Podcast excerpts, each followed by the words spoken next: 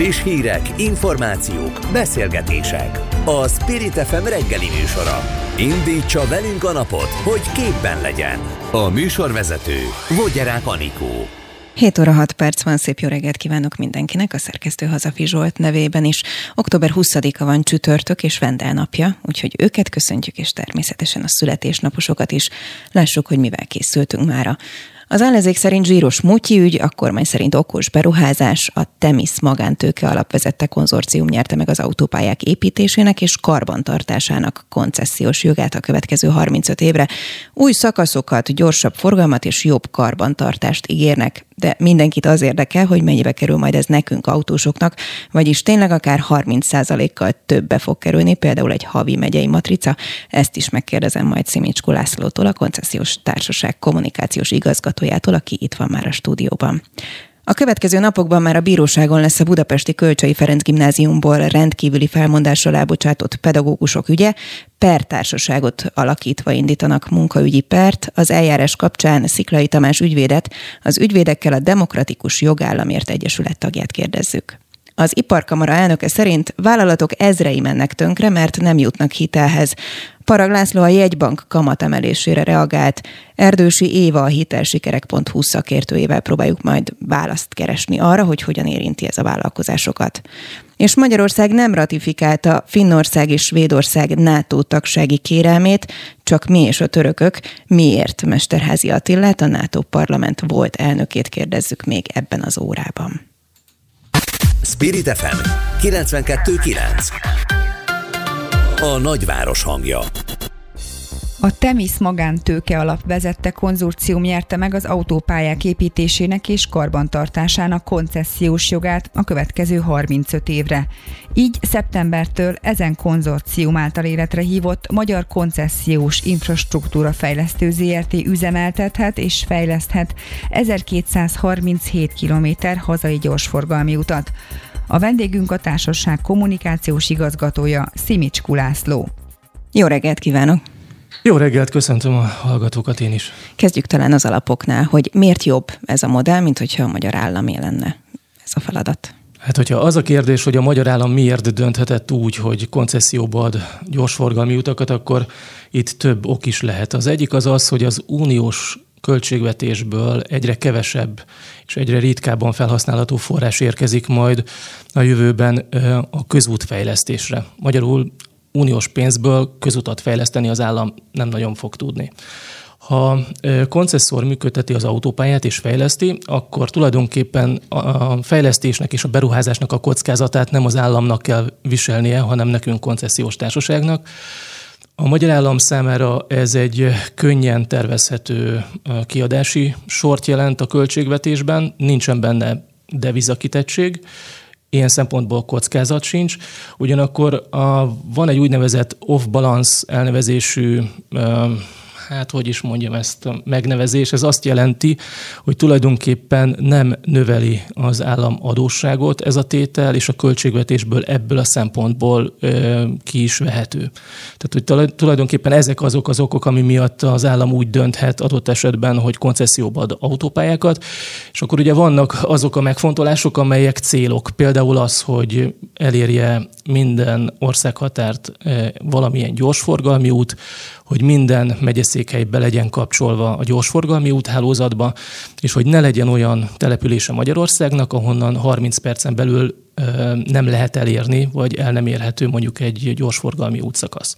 Tehát ezek azok a, az okok, vagy, vagy lehetséges okok, ami vezethetik, vagy vezethették a magyar államot, amikor ezt a koncesziót kiírták, és Emellett ugye az is benne van, hogy ezeknek a beruházásoknak a kivitelezése, hogyha nem állami módon történik, hanem egy magáncég viszi végig, akkor gyorsabban és adott esetben jobb minőségben is történhet mi lesz a feladata magának a koncesziós társaságnak. Ugye itt most már felsorolt néhány irányelvet, például, hogy új utakat kell építeni, vagy a karbantartásról, olvastam azt, hogy gyakrabban kell majd nyírni a parkolókban a füvet, stb. stb. Szóval kicsit tisztázzuk, hogy mi az, ami önökhöz tartozik. Na, tehát a, szeptember 1-ével 1237 kilométernyi autópálya került át a mi üzemeltetésünkbe, fenntartásunkba és a fejlesztési körünkbe. Az autópályák tulajdonjoga az a magyar államnál marad. Ott is marad egészen a koncesziós időszak végéig. Uh, gyakorlatilag, amit nekünk vinni kell, az egyrészt az üzemeltetés fenntartás, tehát a meglévő hálózatnak a karbantartása, és emellett új utak építése, illetve a meglévők bővítése. Hogyha a számokra szeretnénk ezt lefordítani, akkor azt tudom mondani, hogy 272 kilométer új autópályát kell majd építenünk, bővítenünk kell 273 kilométeren, ugye mindenkit az érdekel, hogy hol az M1-esen Budapest és Győr között, az M7-esen Budapest és Szabadbatyán között, az M3-ason Budapest és Gyöngyös között kétszer három sávra, plusz egy ITS sávra bővítjük majd a, a, az utat. Az ITS sáv az tulajdonképpen azt jelenti, hogy a most meglévő leállósávot teljes értékűvé bővítjük, és adott esetben, hogyha a közlekedési helyzet megkívánja, vagy baleset, vagy pedig felújítás miatt, akkor rá tudjuk terelni a forgalmat, és gyakorlatilag teljes értékű sávként tudjuk majd ezt vinni. És emellett van még egy úgynevezett szintrehozási feladatunk, ez azt jelenti, hogy 538 kilométeren meg kell oldanunk, hogy az, az összes többi a szakaszhoz képest azonos szintre kerüljön a meglévő hálózat. Ha átlagos számot kellene mondanom, akkor azt mondhatom, hogy minden 100 kilométerből 43 olyan kilométer van az átvett szakaszokon, ahol valamilyen szempontból hozzá kell nyúlnunk a hálózathoz. Akár az útburkolati jelek, akár az útfelület minősége miatt, akár a forgalomtechnikai eszközök egységesítése miatt. Tehát ez egy elég szerteágazó és nagy feladat. Mely a legkritikusabb szakasz ilyen szempontból? Amikor átvettük a magyar államtól ezeknek a szakaszoknak a, az üzemeltetését, sőt, mielőtt átvettük, készült egy felmérés arra vonatkozóan, hogy milyen állapotban vannak az utak, 6000 hibát találtunk, de a hiba az nem azt jelenti, hogy mindegyik kátyú, tehát 6000 olyan megoldandó feladatot, amely, amely arra vár, hogy, hogy, hogy ezt rendbe tegyük. Ebben vannak úthibáktól kezdve festék hiányosságokon át, nagyon sok minden, sőt, még ebben a 6000 tételes listában vannak elhullott állatok, nyilván azok azóta már nincsenek ott, de hogy ezek is szerepeltek benne, és ez alapján rangsoroljuk felsoroltuk, hogy melyek azok a területek, ahol leginkább és leggyorsabban kell beavatkoznunk. Jelen pillanatban is dolgoznak most a kollégáink három autópályán, M1, M3, M7, hét település környezetében, ez Bicske, Komárom, Kál, Gödöllő, Martonvásár, Balatonvilágos és Fonyód. Ezek azok a részek, ahol a tél beállta előtt a legfontosabb megoldanunk az útfelületi hibákat, azért, hogy a téli közlekedés biztonságos legyen. Azt mondhatom, hogy ezek a gyors beavatkozások nagyjából 128 ezer négyzetméter, vagyis nagyjából 18 focipályányi nagyságú területet jelentenek már szinte válaszolt is arra, hogy akkor mi az első lépés, vagy a legsürgetőbb feladat ezeknek a hibáknak az elhárítása, de mondjuk a téli időszakra hogyan készülnek fel, vagy hol indul először? Egy felújítás, bővítés? Ugye most ezek a legsürgetőbb felújítások voltak, amiket felsoroltam. Emellett ugye a szintrehozás az a jövő évben indul, és az építése, bocsánat, a bővítése a meglévő hálózatnak, az pedig tervezés alatt van, és jelen tudásom szerint jövő év, tehát a 2023-as év végén és a 24-es év elején indulhatnak meg a munkagépek az, a bővítés vagy bővítendő szakaszokon. Lássuk akkor azt, hogy mi minden kritika éri, vagy milyen hát félreértések, fogalmazunk így, vannak a sajtóban ezzel kapcsolatban, és talán kezdjük azzal, ami mindenkit érdekel. Azt olvastam, hogy akár 30%-kal is többet kell majd nekem autósként fizetni, hogyha például egy tíznapos vagy egy havi matricát veszek. Mhm. Mikor készültem erre a mai beszélgetésre, akkor összegyűjtöttem azokat az újságcikkeket, amik rólunk jelentek meg. Ez egy ilyen 3-4 centi vastagságú mappa itt a kezemben. Ezek mind úgy születtek, hogy nem kérdeztek meg bennünket, de leírták, amit gondoltak az újságírók. Most, hogy rendbe rakjuk itt a dolgokat, tehát az autópályák tulajdonjoga az állami. Mi az üzemeltetés, fenntartás és fejlesztés jogát kaptuk meg, ez az egyik. A másik, nem mi határozzuk meg az útdíjnak a mértékét, és nem is mi szedjük be. Megjelentek olyan hírek, hogy miattunk drágulnak az autópálya matricák. Ez nem igaz. Már csak azért sem igaz, mert ugye az az úgynevezett rendelkezésre állási díj, amit a magyar állam nekünk fizet, az egy fix összeg, egy éves kilométer alapú összeg, ami nem változik attól, mert mondjuk az állam több ö, útdíjat szed be. Tehát gyakorlatilag itt meg is borul rögtön az érvelés, hogy miattunk kellene emelni az autópályák használatának díját, ugye pontosabban árát. A, a másik dolog pedig az, hogy ugye nem is hoz, mivel nem mi szedjük be, nem mi határozzuk meg, nem is hozzánk kerül az összeg. Volt olyan újságíró, aki ezt írta, hogy, hogy nálunk landol, nem, ez a költségvetésbe érkezik be, és a számunkra fizetett rendelkezésre állási díjat az állam nekünk adja tovább. De a beszedett útdíjnak ez csak egy bizonyos része. Most, hogy konkrét számokat is mondjak, az, az elérhető nyilvános adatokból is látszik, hogy 2021-ben bruttó 3, eh, 399 milliárd forint bevétele volt az útdíjakból a magyar államnak. Ez két tételből tevődik össze, van a klasszikus E-matrica, meg van az úthasználattal arányos útdíj, az úgynevezett Hugo, mindenki így ismeri, vagy hogyha egyszerűbben akarom fogalmazni, akkor a 3,5 tonnánál nagyobb tehergépjárművek által befizetett útdíj.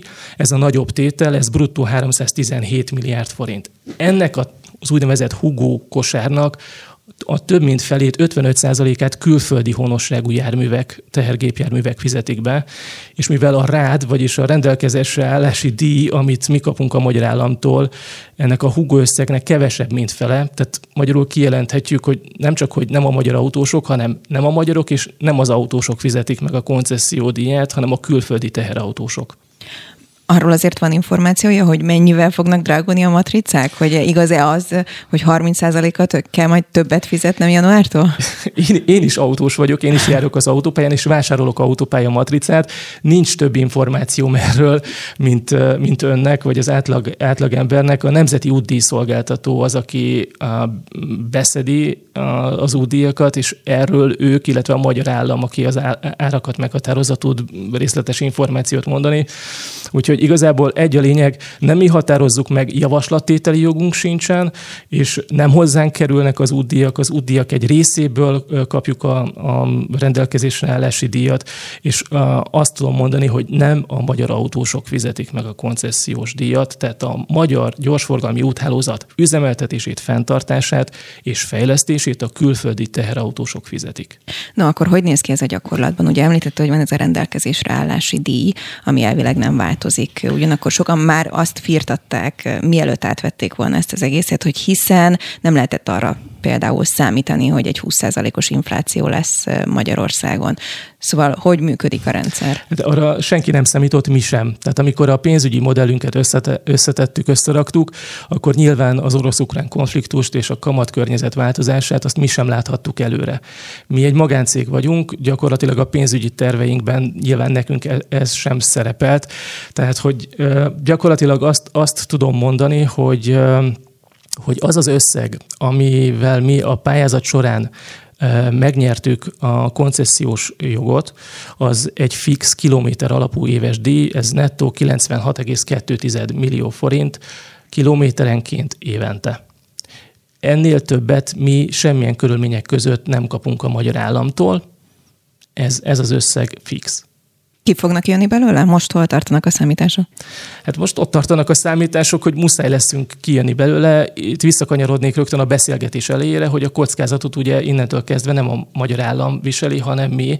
Tehát, hogy gyakorlatilag az, hogy kijöjjünk a költségvetésből, hogy megoldjuk a fejlesztéseket, a beruházásokat, az építéseket, hogy üzemeltessük az autópályát, hogy azt az ezer embert, akit átvettünk a magyar közúttól, hogy az ő fizetésüket is ki tudjuk tudjuk fizetni, ez gyakorlatilag a, mind, mind a mi kockázatunk, és gyakorlatilag mi erre készen állunk, tehát meg fogjuk oldani. A másik, ami hát kritikaként, félelemként jelent meg, gondolom az ön által összegyűjtött cikkek között is van jó néhány erről, hogy az Unió vizsgálódik. Ez így van-e, és mit vizsgálnak? A sokféle kritika éri a, a koncesziót. Az egyik ilyen, hogy, hogy hosszú, 35 év. Na most a, utána olvastam, az elmúlt 20 évben 600 milliárd euró értékben voltak koncesziós szerződések az Európai Unióban. Ebből 110 milliárd euró értékben voltak olyan koncesziók, amelyek autópályákat vagy gyorsforgalmi utakat érintettek, és hogy beszéljünk egy kicsit a, a, a hosszúságról.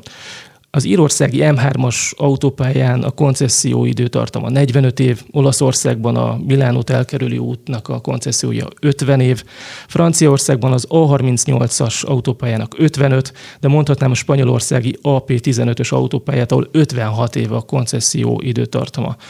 Nagyjából 200 koncesziós szerződés van érvényben az Európai Unió területén, és ebből több tucat, de legalább 24 olyan, ami hosszabb időtartamú, mint a magyar. Tehát, hogyha probléma lenne a 35 évvel, akkor ez nem most derül neki, hanem ennek sokkal korábban ki kellett volna derülni. Ez az egyik ö, észrevételem. A másik, ugye én egy olyan közszolgáltatást ö, biztosító cég kommunikációs vezetője vagyok, amely közszolgáltatást naponta több százezer ember ö, vesz igénybe. Én tartózkodnék attól, hogy mondjuk politikusoknak a véleményét kommentáljam, de a tények mellett nehéz elmenni. Tehát az, hogy a, lement egy uniós beszerzés, úgy, hogy gyakorlatilag a kiíró magyar állam mielőtt nyilvánossá tette a pályázati felhívást, a közbeszerzési hatóságnál meg kellett, hogy futtassa ezt a kiírást. A közbeszerzési hatóság látta előre, hogy mekkora tétel, mekkora összeg, milyen tematikában szándékozik a magyar állam ezt kiírni.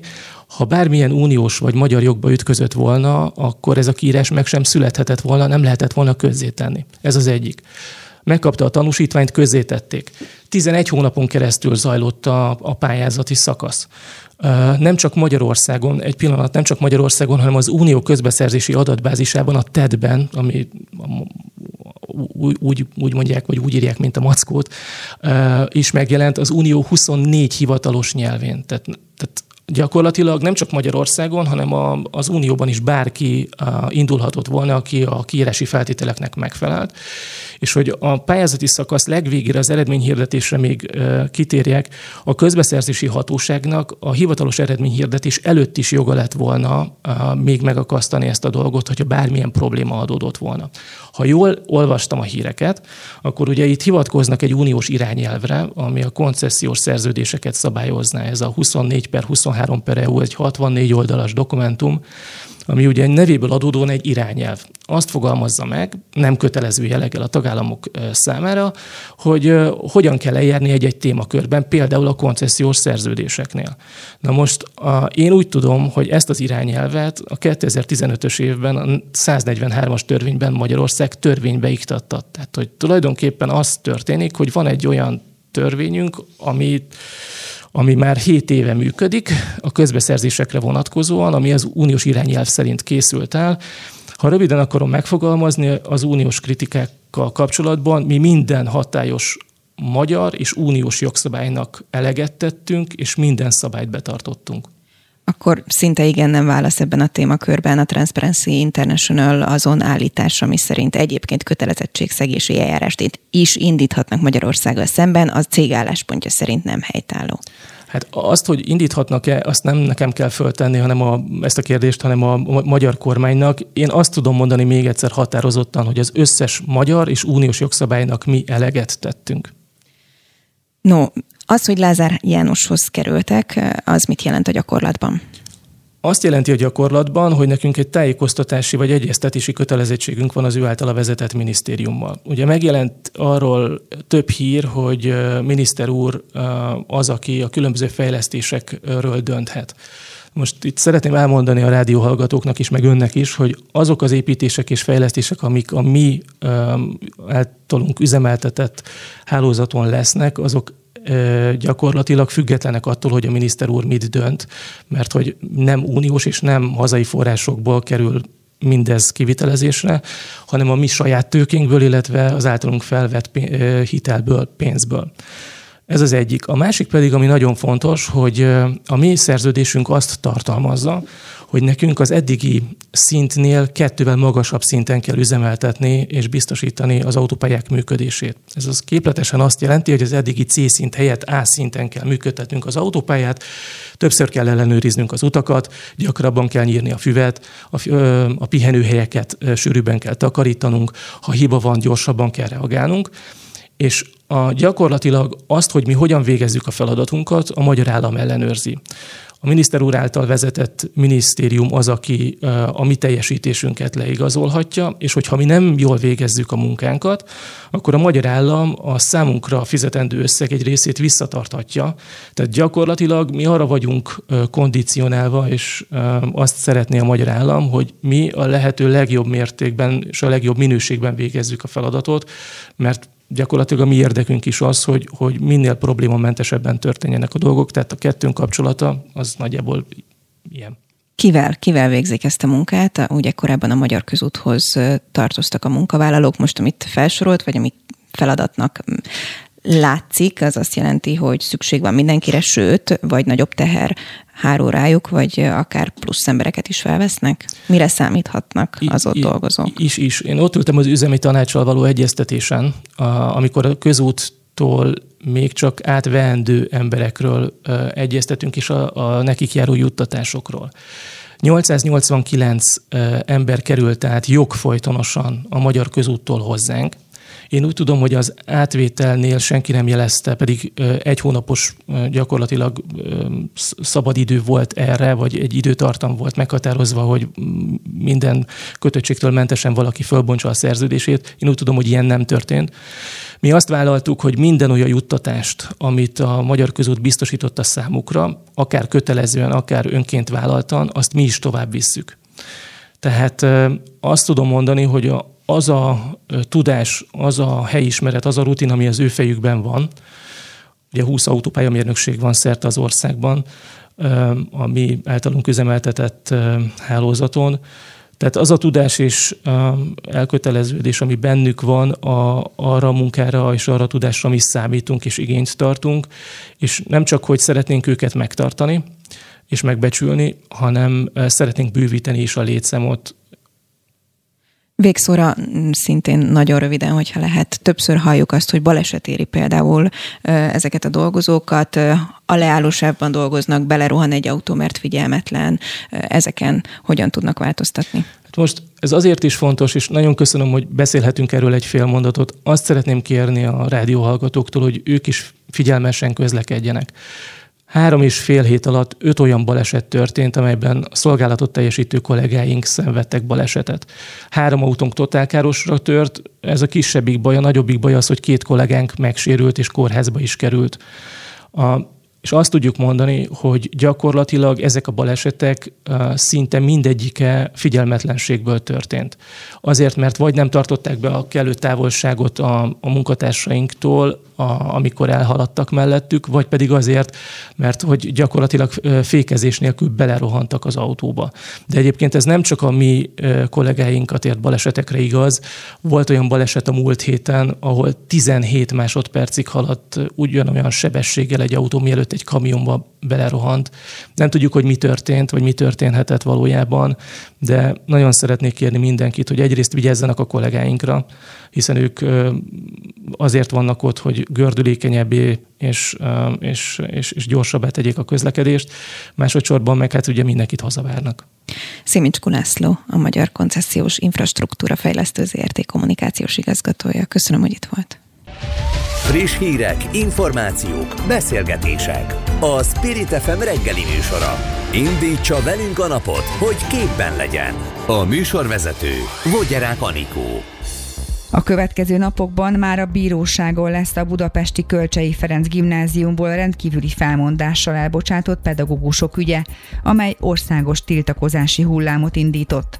Az elbocsátott tanárok nem egyenként, hanem pertársaságot alakítva indítanak munkaügyi pert. Az eljárás kapcsán Sziklai Tamás ügyvédet, az ügyvédekkel a Demokratikus Jogállamért Egyesület tagját kérdezzük. Jó reggelt kívánok! Jó reggelt kívánok! Mit jelent a pertársaság? Hát ez ugye azt jelenti, hogy a, akár felperesi, akár alperesi oldalon, tehát most a polgári perről beszélünk, és nem büntetőjárásról, akár felperesi vagy alperesi oldalon nem egy, hanem több személy áll perben. Tisztán eljárásjogi szempontból ez a, a pertársaságnak a lényege. Így könnyebb idézőjelben egy per, vagy tehát mi a célja annak, hogy, hogy összeáll mondjuk öt tanár? hasonlítsuk össze a jelenlegi helyzetet azzal, hogyha nem lenne pertársaság. Uh-huh. Ebben az esetben az történne, hogy az öt tanár egyenként indítana öt pert, és ebben az öt perben öt külön, valószínűleg öt különböző bíró járna el, és hát nyilván öt, ötféle ítélet nem tudna megszületni ebben az ügyben, de, de elképzelhető, hogy, hogy teljesen más irányt vennének az, az egyes perek. Nagyon sok, tehát sokkal több előnye van, és teljesen egyértelmű, hogy, hogy észszerűbb ilyen esetben egy eljárás alá vonni az ügyeket, ugye azért, mert hogy nem én viszem, tehát én ugye uh-huh. Igen. nem tudom, hogy pontosan mondjuk mi volt magában a, a, a felmentésekben, azt nem láttam, de feltételezhető, hogy betűre megegyeznek. Ön hogyan látja egyébként a pedagógusok helyzetét? Most jogi uh, szempontból, ugye, így a költségekre gondolok első körben. Uh, igen, a, um, ugye azt kell látni, hogy uh, egy polgári engedetlenség az, amiben ők uh, részt vettek, ez, ez nem egy munkajogi kategória egyrészt, másrészt pedig a, a maga a polgári engedetlenség az az eleve feltételez egy ö, jogellenes cselekedetet. A, ami jelen esetben ugye az volt, hogy ők kaptak egy figyelmeztetést, és a figyelmeztetés ellenére ö, folytattak egy olyan cselekményt, amire ők, ö, amivel kapcsolatban ők kaptak egy figyelmeztetést, tehát hogyha tisztán jogi szempontból a jogíró betűje szerint nézzük a, az egész ügyet, akkor ez egy jogszabálysértés, és a, a munkáltató egy, egy munkáltató intézkedéssel mentek szembe, annak ellenére, hogy erről ezelőtt tisztában voltak. Tehát ebből a szempontból vizsgálva az ügyet nagyon egyszerűnek kellene lennie, mert ez egy akkor egy jogszabály, a jog, írott jognak megfelelő munkáltatói intézkedés volt. Bocsánat, De... egy bírósági pernél mi más szempontból lehet nézni, mint jogi szempontból? Most csak az írott jogról beszélek, tehát ez a, a polgári engedetlenségnek ez a, a lényege, hogy én nekem jogszabályt kell sértsek ahhoz, hogy valamire felhívjam a figyelmet. És ilyen esetben nem elég itt megállni. Tehát, hogyha az eljáró bírók vagy az eljáró bíróságok csak ezt vizsgálnák, az, az a, az egész jogrendszerrel menne szembe, ugyanis ilyen esetben a, a, és az, az alkotmányos alapelvekkel, ugyanis abban az esetben, amikor egy valaki polgári engedetlenség eszközéhez folyamodik, azt nyilván nem véletlenül teszi. Pont amiatt teszi, mert valamilyen alkotmányos joga, alapjoga sérül, ugye jelen, jelen esetben a szlájkhoz való jog. És ebben az esetben a, a big picture-t, a teljes képet kell nézni, kellene nézni az eljáró bíróknak is, jelesül azt, hogy a sztrájkoló tanároknak, illetve a sztrájkolni nem tudó tanároknak a sztrájkhoz való joga, mint alapjog sérült, és ezért voltak kénytelenek ahhoz, hogy ezért voltak kénytelenek a polgári engedetlenség eszközéhez nyúlni, és ebből a szempontból már abszolút nem egyértelmű, és nem, nem egyirányú lesz a, a per. Én nagyon kíváncsi vagyok, hogy ez milyen eredménnyel jár, meglátjuk. Ilyenkor, amikor alapjogokról beszélgetünk, akkor egyébként a bíróság mérlegeli azt, hogy melyik alapjog kvázi az erősebb. Gondolok itt arra, hogy nekik a sztrájkhoz való joguk, ami sérült, ugyanakkor ugye a tankerület is arra hivatkozott, hogy a diákoknak pedig az oktatáshoz, a tankötelezettséghez való joga sérült. A, ezt, ezt köteles mérlegelni, tehát az, az alkotmánybíróságnak, illetve a, a, igen, az alkotmánybíróságnak van egy mód, erre kifejlesztett módszere, amit ilyen esetben nem csak az alkotmánybíróság, hanem a, a rendes bíróságok is magukévá kell, hogy tegyenek.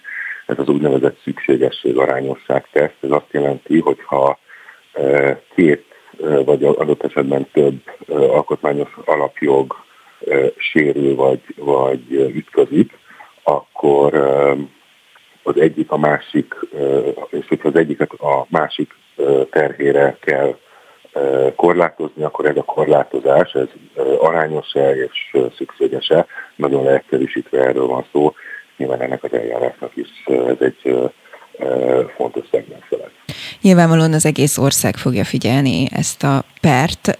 Ön szerint nyerhető ez a per, és egyáltalán mennyire lesz elhúzódó ez a tárgyalás?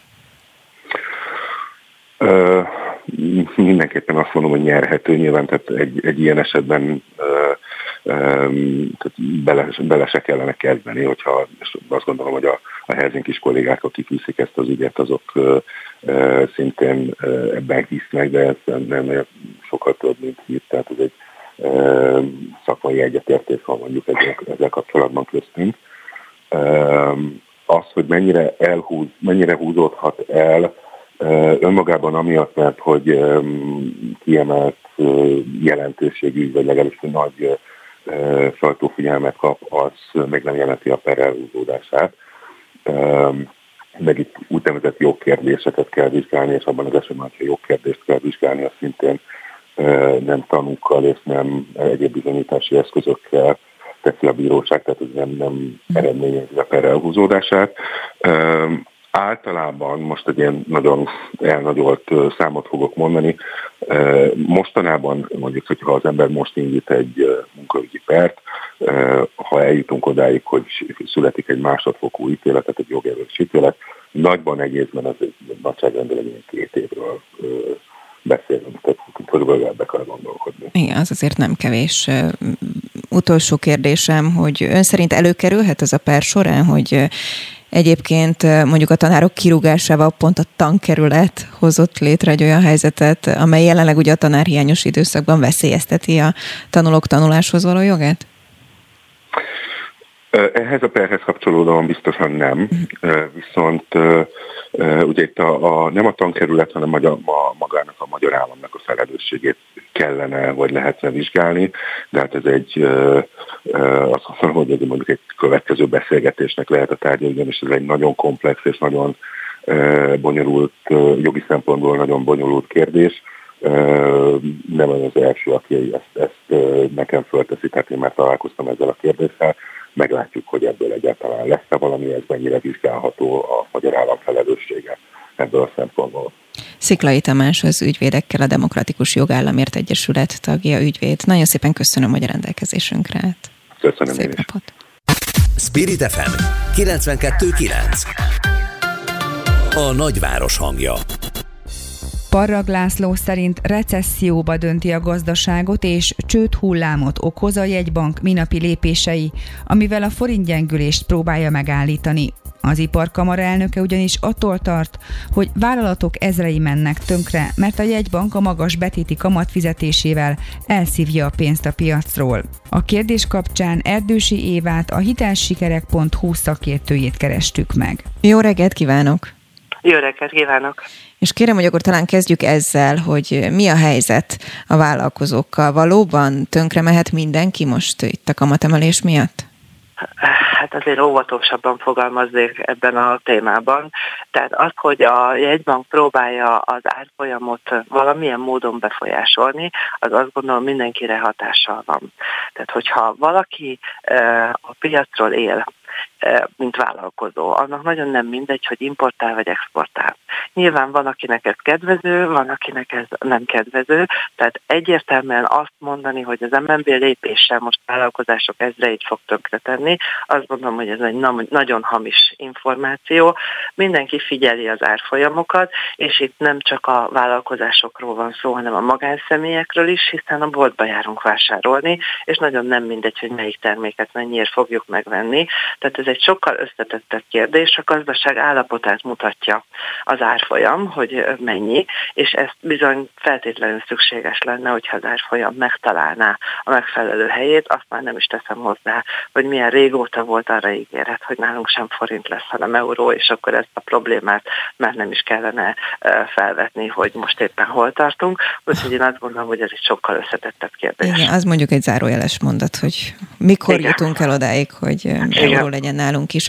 No, Paraglászló ugye azt mondta a kritikájában, hogy utoljára a 90-es években nézett szembe ilyen kedvezőtlen piaci helyzettel a magyar vállalati szektor. Kiemelten egyébként a vállalkozásokat miért érinti ennyire ez a kamatemelés? Hát ugye a kamatemelés az azt jelenti, hogy az elérhető hitelek nek a kamata is nagy mértékben változik. Azt, hogy a 90-es években volt ilyen rossz a helyzet, ahhoz azért azt hozzátenném, hogy 95-ben 28% volt a jegybanki alapkamat.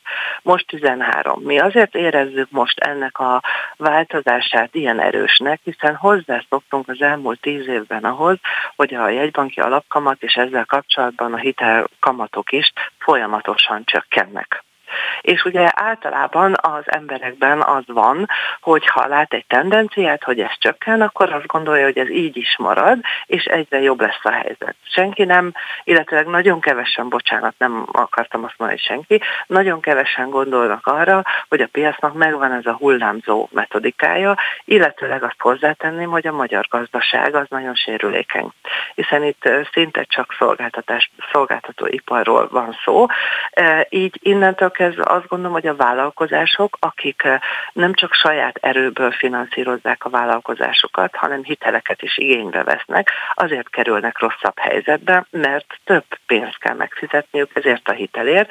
Ha több pénzt kell megfizetniük, akkor nyilván a szolgáltatásaik árát is meg kell növelniük. A megnövelt szolgáltatások árát viszont nem biztos, hogy annyian igénybe veszik.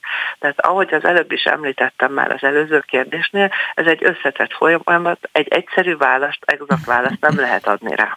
Kicsit 22-es csapdájának tűnik. Igen, no, igen. Ha megkérhetem, szakadjunk el egy kicsit a vállalkozásoktól, és nézzük igen. a mi civil oldalunkat. Ugye, hogyha hitelről beszélünk, akkor azért még mindig gondolom én, és akkor az egyben egy kérdés, a lakáshitel az, ami a leginkább izgatja a mi fantáziánkat, ugyanakkor nyilván az utóbbi időben a lakásárak vagy az ingatlanárak azért elszálltak. Most, hogyha jóval kvázi drágább kamattal vehetnék fel hitelt, ön szakértőként mire számít? Tehát egy, mondjuk egy ilyen megemelt kamat, az mire lesz hatással? Megemelt a kamatnak kétféle hatása van. Az egyik, hogy az ingatlan piacot is befolyásolja, és az már látszik, hogy a keresleti oldal az csökken, és ezáltal a kínálati oldal pedig növekszik. Ennek nem csak a kamat vonzata miatt van jelentősége, hanem a rezsi miatt is. Erről már több helyen is szó volt, hogy azok az ingatlanok, amelyek rezsi oldalról nem önfenntartóak, hanem pazarló rezsivel rendelkeznek, azoknak az ára csökken.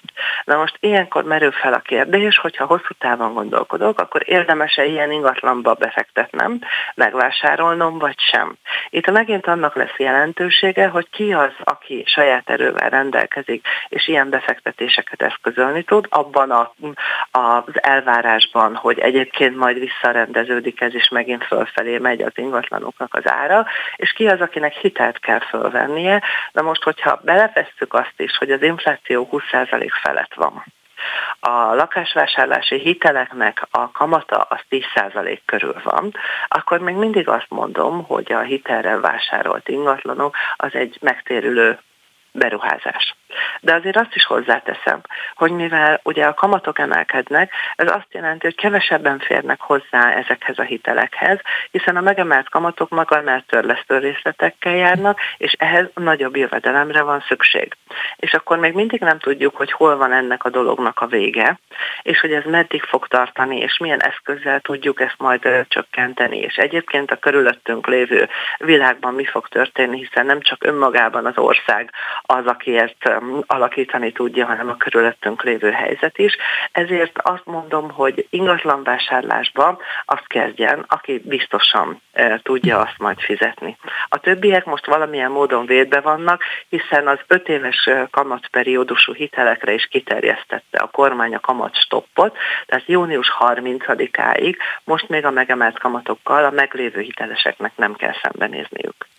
Sok a kérdés, folytatni fogjuk majd például azzal, hogy egyébként akkor hogyan lehet parancsra megfelezni az inflációt. Erdősi Éva, a hitelsikerek.hu szakértője. Köszönöm szépen.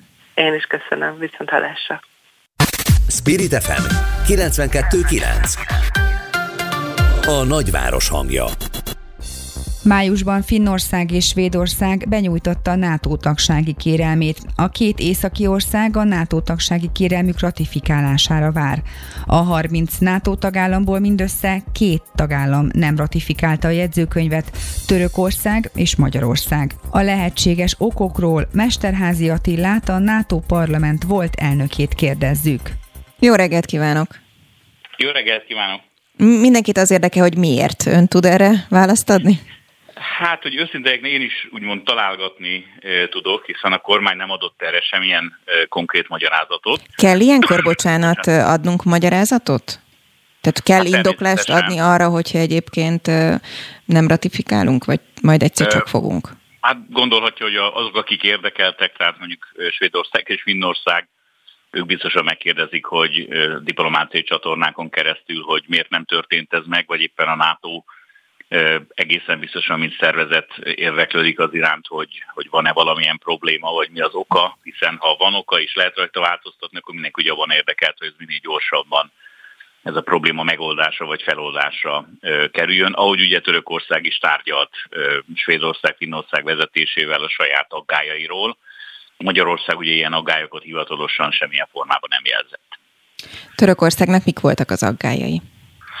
Ugye Törökországnak van hagyományosan konfliktus ott a, a kurd Igen. népességgel, és a, a velük való küzdelem kapcsán vetődtek fel aggályok, hogy Svédország, Finnország, Törökország szerint támogatja ezeket a, a, a szervezeteket, vagy a kurdok szervezeteit, amelyeket néhány szervezetüket terrorista szervezetnek is minősítenek bizonyos szempontból, más esetben pedig együtt harcoltak, például az iszlám állam ellen.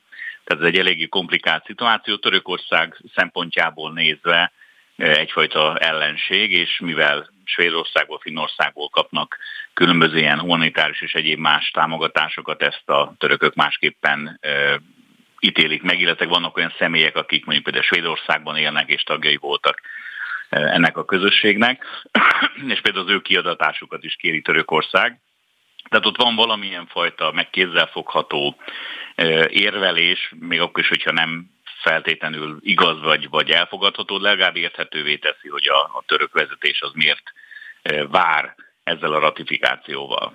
Akkor mondom a lehetséges forgatókönyveket, hogy amikről így szó van a közbeszédben, igazából az uniónak akarunk ezzel hát nem tudom, beinteni, hogyha fogalmazhatok így, vagy a török elnök felé tennénk gesztust, hogy kiállunk mellettük, vagy az oroszoknak, hogy ezt egyelőre nem ratifikáljuk, vagy pont, hogy mondjuk a finnekkel vagy a svédekkel van bajunk. Melyik forgatókönyvet tartja reálisnak? Hát én, én, én az első három, hármat mindenféleképpen valamilyen fajta magyarázatnak gondolom, tehát az, hogy Törökország nem maradjon egyedül egyedül olyan NATO tagországként, amelyik nem ratifikálta, lehet ez egyfajta gesztus a, a török vezető török államelnök irányába, lehet ez egy gesztus ugye Moszkva irányába, hiszen hát nem örült Putyin elnök, amikor Finnország, Svédország bejelentette a több száz éves semlegesség után, hogy csatlakoznak a, a NATO-hoz, és valóban lehet egy olyan is, hogy az Európai Unióval folytatott vitája a magyar kormánynak összekötésre kerül a magyar diplomácia által, vagy a miniszterelnök által ezzel a kérdéskörrel is. Ez nem szokatlan Orbánnak a tevékenységében, hogy össze nem tartozó külpolitikai kérdéseket összekapcsol, és úgymond csomagba tárgyal, hogy ezzel tudja nyomást gyakorolni adott esetben a tárgyalópartner, és én mondanék még egy negyediket is, amire korábban is volt példa, talán emlékeznek rá, amikor mindenki Biden győzelmét várta az Egyesült Államokba, akkor a miniszterelnök Trumpnak szurkolt. Ez hasonló volt egy kicsit az én fejemben ehhez, hiszen ha a miniszterelnök most csak simán 20, nem tudom, kettedik országként a 30-ból ratifikálta volna ezt a két csatlakozási szerződést, akkor különösebben nem változott volna az ő pozíciója, tehát nem simogatták volna jobban meg a fejét. Ha viszont kitart, vár, akkor egy-két helyről be tud hajtani magának politikai szívességeket. Tehát magyarul, hogyha a többséggel együtt már túl lett volna ezen a szavazáson, azon nem nagyon nyert volna mhm. semmit politikailag. Így, hogy kivár, így legalább ugyanúgy marad, bocsánat, a, a, a negatív sarokba a miniszterelnök, vagy éppen a magyar kormány, de mégiscsak van egy-két ország, ami felé ezt egy kvázi szívességét be tudja váltani. Tehát ezt a negyediket egy ilyen hogy ilyen taktikai megfontolásnak gondolnám. Én ezt erre a négy forgatókönyvre vagy okra tudnék gondolni, hogy miért nem lépett már a, a magyar parlament ebben az ügyben, hiszen a két ország egyébként azért hallgatók biztos tudják, mert azért hadd mondjam el, hogy mind a kettő teljesen felkészült a NATO csatlakozásra, tehát semmilyen csatlakozási kritérium nem, nem okozhatja, vagy nem lassíthatja ezt a folyamatot, mert mindent tudnak teljesíteni ezen országok. Igen, ilyen típusú kétség szerintem senkiben nem merült fel az elmúlt időszakban. Végszóra nagyon röviden, meddig lehet várni vagy húzni ezt? Van ennek bármilyen határideje? Hát határideje úgy nincs, mert ugye addig, addig nem megy végbe a folyamat, amíg nem ratifikálják az országok. Tehát pont ez a lényeg, hogy ez egyfajta időhúzást is jelent, és az egész folyamatot lassítani tudják ezen országok. Legutóbb egy finn parlamenti, európai parlamenti képviselő nyilatkozott arról, hogy neki olyan információi vannak magyar kormányzati fideszes országgyűlési körökből, hogy ez valóban a jövő héten megtörténik. Én ezt még nem látom, de azt gondolom, hogy nagyon hosszan nem fogják tudni húzni ezt a, ezt a csatlakozási döntés vagy ratifikációt a magyar kormányban sem. Hiszen egy határ után azért ez, ez eh, nem csak rosszallást, hanem adott esetben eh, hogy válaszlépést is eh, eredményezni fog, tehát én azt gondolom, hogy a törökök is előbb-utóbb be fogják adni a, a derekukat, és ez a, ez a csatlakozás ez szerintem ebben az évben még meg fog történni mindenféleképpen. Mesterházi Attila, köszönöm. Szép napot. Én köszönöm, szép napot. Friss hírek, információk, beszélgetések. A Spirit FM reggeli műsora. Indítsa velünk a napot, hogy képben legyen. A műsorvezető Vogyerák Anikó. 8 óra 6 perc van, és folytatódik az aktuál itt a Spirit fm -en. Lássuk, hogy a hátralévő egy órában mi mindennel foglalkozunk. Sokan tervezték már eddig is, hogy napelemet szeretnének mondjuk a házukra, az elszabadult rezsijárak miatt pedig egyenesen bepörgött a piac. De mit jelent az új szabályozás, és mi van azzal, aki mondjuk csak most jut el oda, hogy elgondolkodjon a befektetésen? Mindjárt kérdezem Turai József energetikai szakértőt. Vasárnap óta zajlik a kínai kommunista párt kongresszusa. Xi Jinping kínai elnök nyitó beszédében kiemelte hangsúlyozta a biztonság és a haderőfejlesztés fontosságát. Mit jelent mindez, és mire érdemes figyelni? Kosztúr András, a 21. század intézet vezető kutatója lesz a vendégünk.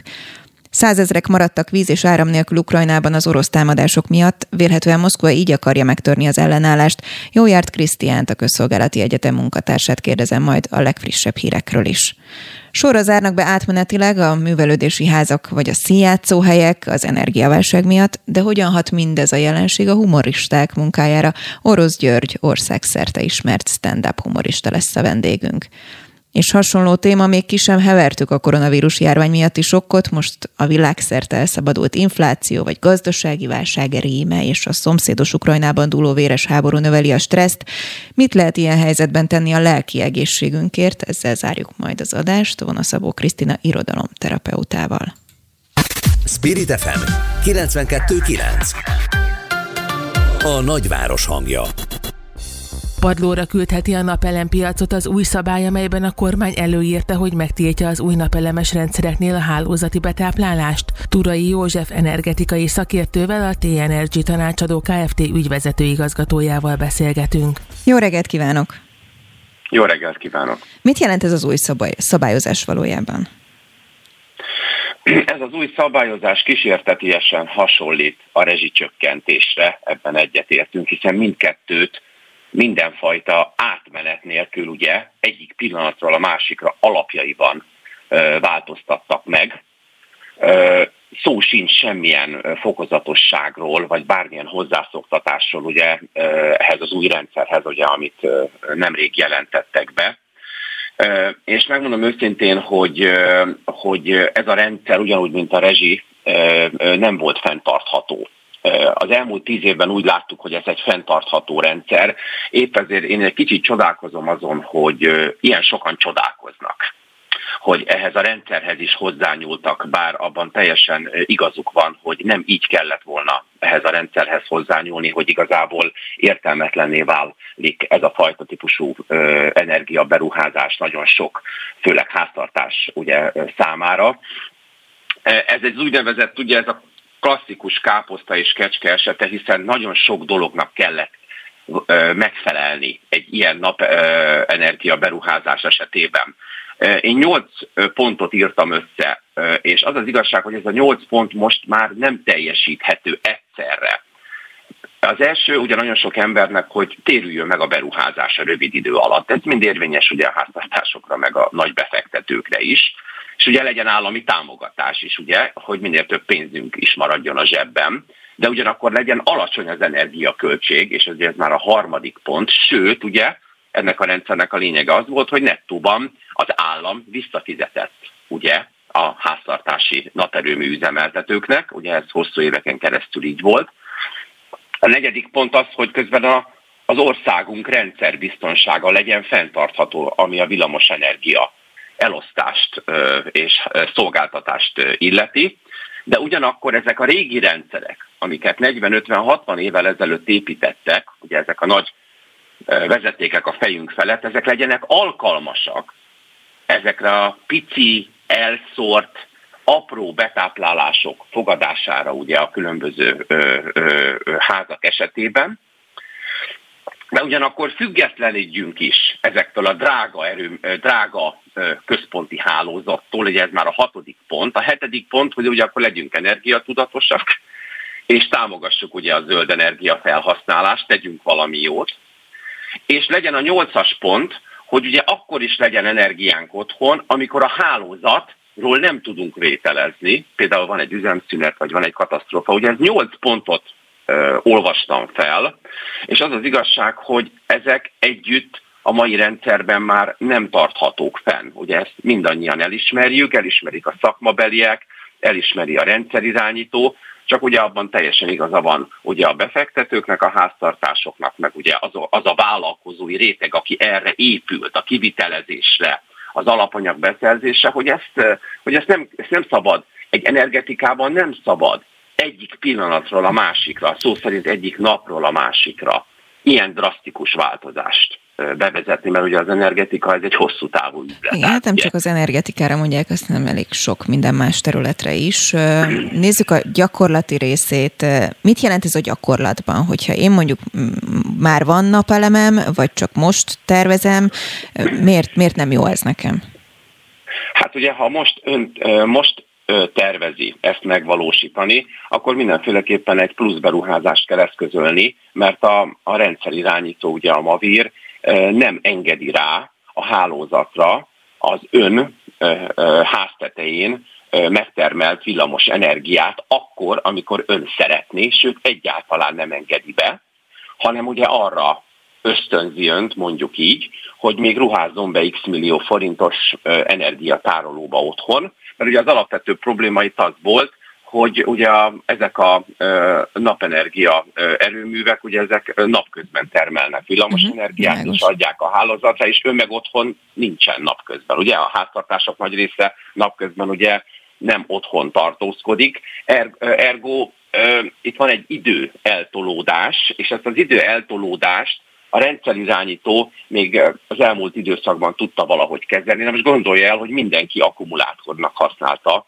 tárolónak használta a nagy hálózatot, a rendszerirányító hálózatot. Ez plastikusan kifejez olyan, hogyha mindenki kihordja az építési sittét a falu szélére, és egy idő után egy hegy keletkezik, és utána meg mindenki csodálkozik, hogy hogy, hogy jöhetett ez az óriási építési sit törmelék létre. Tehát ugyan, ugyanezt csinálták ugye a, ezek a háztartási méretű kiserőművek is, hogy addig-addig használták a központi rendszert ugye akkumulátornak, tárolónak, ameddig ez a rendszer fenntartható. Ugye az egyik indoklás ez, hogy túlterhelt lett így a rendszer, hiszen most a rezsi csökkentés csökkentése miatt boldog-boldogtalan, aki csak tehette, az próbálta a napelemmel pótolni az otthoni energiaellátást.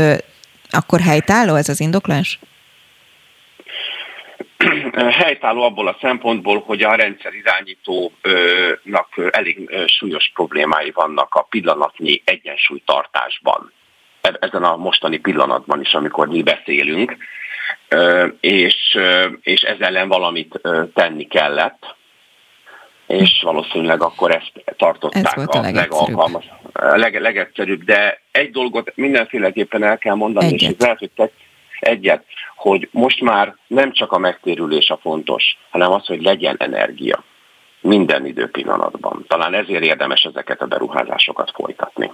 Tura, függetlenül. Turai József, energetikai szakértő, nagyon szépen köszönöm. Én is köszönöm, viszont hallásra. Spirit FM 92.9 A nagyváros hangja Vasárnap óta zajlik a kínai kommunista párt kongresszusa. Xi Jinping kínai elnök nyitóbeszédében kiemelten hangsúlyozta a biztonság és a haderőfejlesztés fontosságát. Mire érdemes figyelni? Kosztur András, a 21. század intézet vezetőkutatója a vendégünk. Illetve kell-e megijednünk? Jó reggelt kívánok! Jó reggelt kívánok! Kell megijednünk, amikor haderőfejlesztésről beszél már a nyitó beszédben is a kínai elnök? Alapvetően nem gondolom, hogy emiatt konkrétan meg kellene ijednünk, de az tény, hogy a feszültség nyilván Kína körül is nő, de ez, nyilván nem most nem a pártkongresszus idején kezdődött, ugye emlékezhetünk augusztus elején a Tájván körüli konfliktusokra, és nyilván ilyen szempontból is jelzésértékű ez a, a Xi Jinping által elmondott beszéd Tájvánra is kitért ismét, bár ott is alapvetően újdonságot nem mondott, hanem a korábbi kínai álláspontot ismételte meg, talán egy picivel határozottabban, mondván alapvetően a Tájvánnal való békés egy, egy, egyesülés mellett állnak, de szükség esetén nem mondanak le az erő alkalmazásáról is. Ugye ezt már az amerikai külügyminiszter úgy értékelte, hogy Kína felgyorsítaná Tájván erőszakos integrációjának a, a folyamatát. Hogy ez így van-e, azt meglátjuk, ugye ezzel kapcsolatban sokat találgatás. Milyen jelentősége egy ilyen kommunista pártkongresszusnak Kínában? Hát nyilván ugye most alapvetően ennek, tehát a kínai belpolitika szempontjából ugye alapvetően az a jelentőség, hogy hosszú idő után valószínűleg először történik meg az, hogy egy kínai vezető tíz évnél tovább marad a hatalomban. Ugye Mao Zedong volt az utolsó, aki ennél hosszabb ideig vezette az országot, utána az alakult ki, az a szokás alakult ki, hogy egy vezető mindösszesen tíz évig, tehát két ilyen pártkongresszusi ciklusig marad a pozíciójában. Ez most ugye megszakad, hiszen ez már a harmadik ciklusa lesz Xi Jinpingnek, ha újra választják persze, ami, ami nagyon valószínű, hogy be fog következni. Tehát ilyen szempontból Xi Jinping hatalmának a megszilárdulása az, ami a kínai belpolitika szempontjából várható, a külpolitika szempontjából pedig inkább a találgatások azok, amelyek az elmúlt hónapokban jellemzőek voltak. Ugye itt az említett tájváni kérdés az egyik fontos szempont, hogy vajon hoz-e változást Xi Jinping hatalomban maradása és megerősödése a tájváni kérdés megoldása kapcsolatban, tehát valóban felgyorsul ez a folyamat, valóban eszkalálódik a helyzet. A másik ilyen találgatás pedig Oroszországgal kapcsolatos, ugye felmerült az, hogy Xi Jinping az újraválasztása után erőteljesebben fogja majd támogatni, tehát nyíltabban fogja támogatni Oroszországot, ugye a háború kitörése óta Kína semleges, de alapvetően az orosz állásponttal szimpatizáló pozíciót foglalt el a nemzetközi térben, tehát nem támogatják nyíltan Oroszországot, nem szavaznak mellette, de rendszeresen tartózkodnak például a, az ENSZ-ben is az Oroszországot érintő szavazások kapcsán, és a narratíva szempontjából pedig egyértelműen az orosz álláspontot ö, támogatják. Most ilyen, ilyen szempontból ugye felmerült az, hogy abban az esetben, hogy a Xi Jinping pozíciója most ezen a pártkongresszuson gyakorlatilag stabilizálódik, tehát hogy elhárul egy alapvetően kicsi, de mégis fennálló kockázat a hatalma szempontjából, akkor újabb öt évi ö, támogatottsággal a, a hátterében bátrabban mer majd fellépni Oroszország mellett. Ő hogyan látja mostani kongresszuson nekünk Európának, mire érdemes figyelni?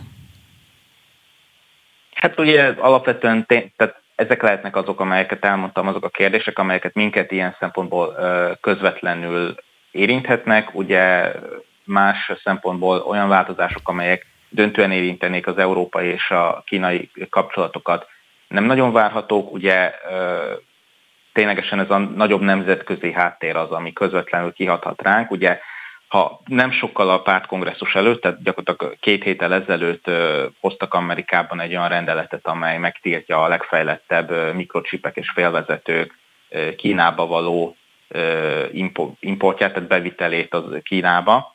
Most a, tehát még azokat is, tehát nem csak az Amerikában gyártott csipekre vonatkozik ez, hanem bármilyen olyan technológiára, tehát hasonló technológiára, ami ami amerikai közreműködésre készült bárhol a világon, tehát ez gyakorlatilag szinte, szinte mindent kizár ebben a kategóriában. Ugye itt a legfejlettebb csúcs technológiájú félvezetőkről és csipekről van szó. Most ugye nyilván ez is egy barátságtalan lépés ilyen szempontból, ha összeadjuk ezeket a, a, a folyamatokat, a kijelentéseket, akkor nyilván arra számíthatunk adott esetben, hogy akár Kína és az Egyesült Államok közötti viszony tovább fog hidegülni, továbbiakban is egyre feszültebb kapcsolat várható.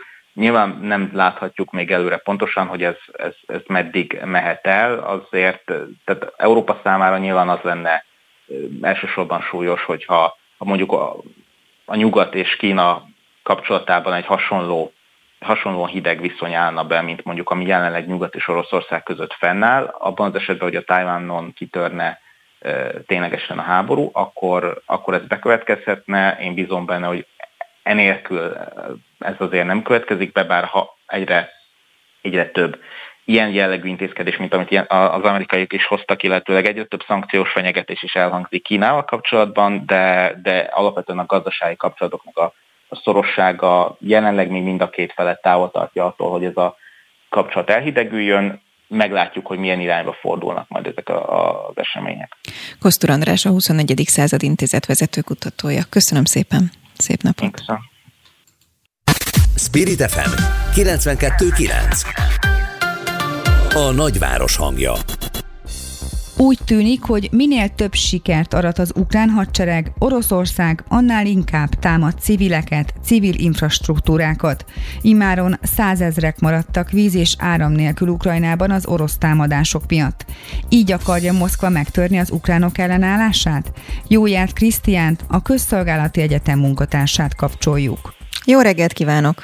Jó reggelt kívánok! Ő hogyan látja ezeket a folyamatokat? Azt gondolom, hogy ez egy pontos leírása a folyamatnak, tehát láthatóan a hadszintéri helyzet Oroszország számára kedvezőtlen, sőt ugye tarthatatlan gyakorlatilag ugye itt, ami szeptember elején elindult ukrán ellentámadás Harkivnál, az tovább folytatódott az elmúlt hetekben, az ukránok visszafoglalták Limánt, ugye Donetsk északi részén, és az oroszok most védelmi állásokat építenek ki Kremlin-Szvatove vonal mentén, és ugye az elmúlt napokban arra figyelmeztettek, hogy az ukránok tovább folytathatnak, és egy nagy léptékű offenzívát folytathatnak Hersonnál is, és ugye veszélybe kerülhet az itt lévő orosz hétfő a Nyeper nyugati partján, és hát láthatóan az orosz hadseregnek nem igazán van mozgástere más, mint hogy megpróbálja most az ukrán társadalom ellenállását megtörni, és ezt célozza az ukrán polgári infrastruktúra elleni támadások. Ugye az oroszok ezt úgy harangozták be, mint választ ugye a Kercsi híd elleni uh-huh. ukrán robbantással összefüggésben, de erős a gyanú, hogy ez a támadás ez már jó előre be volt tervezve, és ezt eredetileg később kívánták időzíteni, annál is inkább, hiszen a tél közelettével kevesebb vagy egy kritikusabb időszakban tudták volna nyomás alá helyezni az ukrán polgári lakosságot azzal, hogy nem sikerül az ukrán szerveknek helyreállítani az infrastruktúrát, ugye a gáz villanyellátást, de ezt ugye egy kicsit korábban lépték most meg, hiszen kellett valami választ adniuk arra, ami a Kercsi hiddal történt. Ezzel együtt ugye maga Zelenszky elnök is úgy nyilatkozott, hogy az ukrán energia infrastruktúra 30%-át sikerült most ezekben az elmúlt napok támadásaiban elpusztítani az oroszoknak. Ugye ez elég súlyosnak hangzik, ugye a nagy kérdés az, hogy milyen gyorsan tudják, vagy egyáltalán helyre tudják az ukránok állítani ezt az infrastruktúrát. Sőt, van olyan biztonságpolitikai szakértő, aki azt mondja, hogy igazából az atomerőműnek az einstandolása is ezt a célt szolgálja, tehát sokan ugye attól rettegtek, hogy akkor itt ezt felrobbantják, és akkor egy Csernobil 2 történhet a szomszédunkban. Ehelyett van, aki azt mondja, hogy igazából pusztán csak le kell kapcsolni a téli időszakban, és nagyon sokan maradnak majd ellátás nélkül, meghagyhatnak, ki lehet kényszeríteni bármit az ukránokból. Hogy látja? Igen, ugye maga az aporíziai erőművet ugye azt lényegében lekapcsolták, ugye a másik Nyugat-Ukrajnában található atomerőművek, illetve ugye délen található atomerőmű, azok, azok továbbra is üzemelnek. Ugye szerencsére az oroszok nem támadják ezeket a létesítményeket, tehát kifejezetten csak ugye a hőerőműveket és más olyan, tehát nem az atomenergiára épülő elektromos hálózatot támadnak, illetve nyilván a hálózatot támadják, de magát az atomlétesítményeket nem, és hát ugye Ukrajna számára ez azért is kulcsfontosságú, hiszen a ukrán áram vagy energia ellátásnak egyébként nagyjából 53-55 százalékát azt az atomenergia adja, tehát azt mondják szakértők, hogy Ukrajna így sem fog áram nélkül maradni. Nyilván Oroszország azért arra nem ragadtatná magát, hogy az atomlétesítményeket is támadja, de nyilván a, a, ugye az infrastruktúrát ennek, tehát ugye a magas feszültségű kábeleket, transformátorokat, ugye ezeket tudja támadni Oroszország, és támadja is, de hát ezek valószínűleg azért viszonylag gyorsabban helyreállítható létesítmények. Ugye új vezetője van az orosz hadseregnek, egy nagyon keménykezű tábornok. Ön hogyan látja, valóban egy fordulat lesz most Oroszország részéről a keményebb odacsapásokból? Most indul igazán majd Oroszország részéről a komoly invázió? Hát én nem nagyon számítok igazából semmi érdemi fordulatra, nem azért, mint hogyha Szurovikin ugye a, a, a művelet új vezetője ne lenne valóban keménykező, és hát a, ugye az életrajzát áttekintem, a, meg amit tudni lehet róla, hát egy rendkívül durva, rendkívül vad ö, emberről van szó de ezzel együtt láthatóan nincs igazán eszköztár. Ugye ez az infrastruktúra elleni támadások, a polgári lakosság nyomás alá helyezése, ez, ez tükrözheti egyébként Szurovikin módszerét és megközelítését, és annál is inkább egyébként, mert Szurovikin ugye egyébként példátlan módon ugye katonaként, tehát ugye a szárazföldi erők tábornokaként egyébként az orosz légierőt is vezette egy darabig, tehát ezen a területen is szerzett jártasságot, úgyhogy láthatóan az orosz légierő viszi most újra ezt a háborút, tehát próbálják ugye az ukrán társadalom akaratát megtörni, de azt hiszem, hogy ez nem fog sikerrel járni. Tehát, hogyha megnézzük az ukrán közvéleménykutatási adatokat, akkor abból az derül ki, hogy az ukrán lakosságnak több mint 70%-a az továbbra is azt támogatja, hogy Ukrajna teljes győzelmével érjen véget ez a háború, amiben belefoglaltatik az is, hogy visszaszerezze Ukrajna valamennyi őt megillető területét. Tehát azt hiszem, hogy ha az oroszok arra appellálnak, hogy sikerül ezekkel a támadásokkal megtörni az ukrán lakosság elszántságát, akkor tévednek, és ugye az elmúlt napok fejleményei azt mutatják, hogy éppenséggel az ellenkező hatást érik el, illetve a nyugati partnerek már ugye az elmúlt napok fejleményeire reagálva újra fejlettebb légvédelmi eszközök leszállítását ígérték meg Ukrajna számára. Jó járt, Krisztián. Nagyon szépen köszönöm, hogy a rendelkezésünkre állt. Nagyon szívesen, viszont hallásra. Friss hírek, információk, beszélgetések. A Spirit FM reggeli műsora. Indítsa velünk a napot, hogy képben legyen. A mikrofonnál Vogyerák Anikó. Sorra zárnak be átmenetileg a művelődési házak és színjátszóhelyek az energiaválság miatt. Hogyan hathat ez a jelenség a humoristák munkájára, hisz az ősz számukra kiemelt időszak volt a fellépésekre. Orosz György országszerte ismert stand-up humorista a vendégünk. Jó reggelt kívánok! Sziasztok! Most, most hallunk, bocsánat, jó reggelt kívánok! Ja, most jó, jó reggelt, sziasztok. Gondoltam, azzal kezdem, hogy nem vicces, de ezzel, hogy most itt nem hallottunk, szinte vicces is lett a helyzet. Szóval nem csak arról beszéljünk, hogy egyébként hogyan érinti magukat a színjátszóhelyeket ez az egész helyzet, hanem arról is, hogy ez mennyire tematizálja egyébként azt, hogy miről szól a humoristáknak a, hát az előadása. Egyre jobban arról szól, amiről szólnia kell, hogy az emberekben lévő feszültséget enyhítsük, és azt vettem észre, hogy attól függetlenül, hogy egyre nehezebb a helyzet, egyre inkább szorul a hurok, napról napra érzi ezt meg mindenki, akár az áremelkedésekkel, vagy akár ezekkel a bezárásokkal, de annál jobban szeretnének az emberek egy-két-három órára kikapcsolódni, mert ez tényleg egy olyan intenzív program, egy stand-up comedy előadás, ahol hát tényleg ki lehet puculni az ember agyát, ami hát nyilván egyre nehezebb lesz, minél nehezebb a helyzetünk, és ezért stand-upban az önfelett szórakozás az egyik legfontosabb. Én mostanában egyre kevesebb rossz dologra hívom fel az emberek figyelmét, elsősorban próbálom őket csak pusztán szórakoztatni, persze úgy, hogy azért gondolkozzanak is el dolgokon.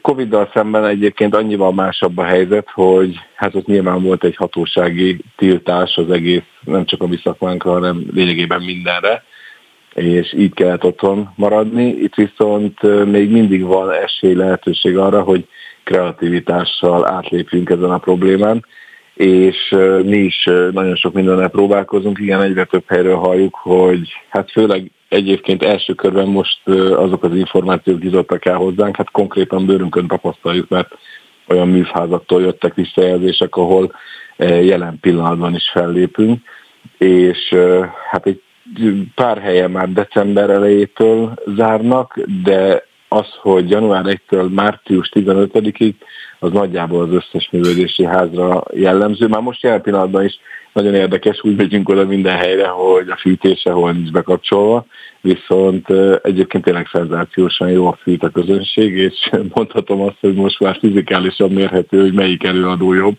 mert akint többen nevetnek, akkor ott egyre melegebb lesz a teremben. Egész pontosan lemértük, tegnap voltunk Székesfehérváron, 5 Celsius fokkal tudtam emelni a terem hőmérsékletét a poénokkal, úgyhogy ez nagyon érdekes, ezt soha nem gondoltuk volna pár évvel ezelőtt, hogy ilyeneket fogunk mérni. De kabátban adsz elő?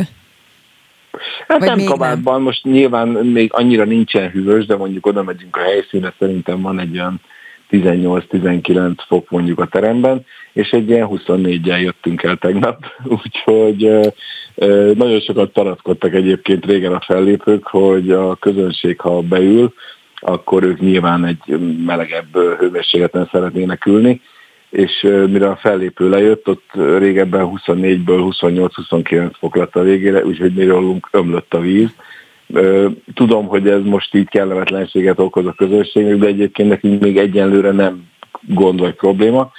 És már olyanokat is néztünk, hogy esetleg olyan intézményekbe átvigyük az előadásokat, ahol alapból tartani kell egy bizonyos hőmérsékletet, legyenek azok önkormányzat aulája, vagy egy uh-huh. általános iskolának a, a terme.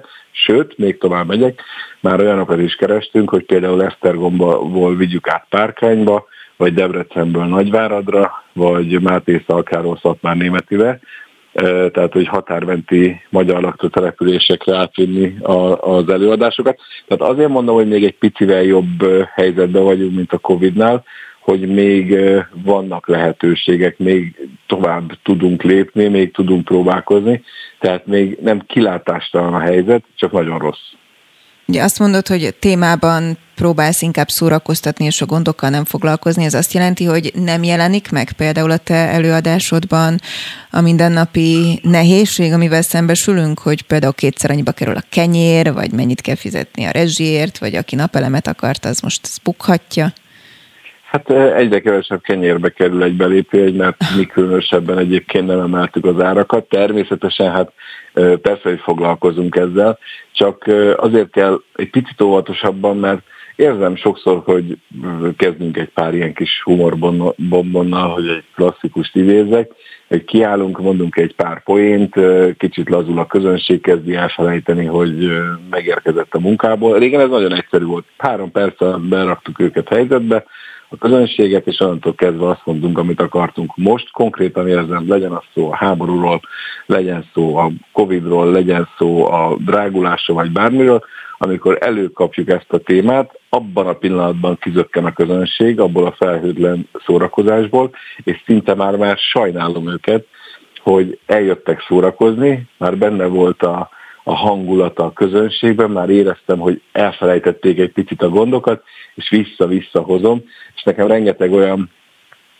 stand-up anyagom van, ahol inkább mondjuk saját magunkról beszélünk egy kicsit a, olyan szempontból a hétköznapjainkról, hogy, hogy akár a párkapcsolati témák, akár egy szülő, nagyszülő, gyerek közti generációs különbségek, amik szintén elgondolkoztatók lehetnek, de nem feltétlenül virágítanak rá arra a jelenlegi problémára, ami, ami teljesen meg tudja borítani az embert, és hogyha volt olyan korábban, most tehát nagyon-nagyon átalakult ilyen szempontból a szerkesztési elv. Tehát beszélünk mi sok mindenről, vagy ha rossz dolgokról beszélünk, azt próbálom egy blogba rakni, és utána próbálom őket visszazökkenteni, és azon egyébként még jobban tudnak most azokon a hétköznapi problémákon nevetni az emberek, amik régen siralmasak voltak, hogy mit nem veszexünk a párunkkal. Most ez egy nagyon-nagyon kellemes téma.